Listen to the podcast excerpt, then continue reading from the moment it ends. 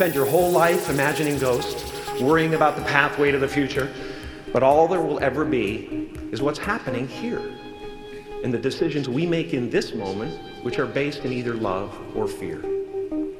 So many of us choose our path out of fear disguised as practicality. What we really want seems impossibly out of reach and ridiculous to expect, so we never dare to ask the universe for it. I'm saying, I'm the proof that you can ask the universe for it. My father could have been a great comedian, but he didn't believe that that was possible for him. And so he made a conservative choice. Instead, he got a safe job as an accountant. And when I was 12 years old, he was let go from that safe job. And our family had to do whatever we could to survive.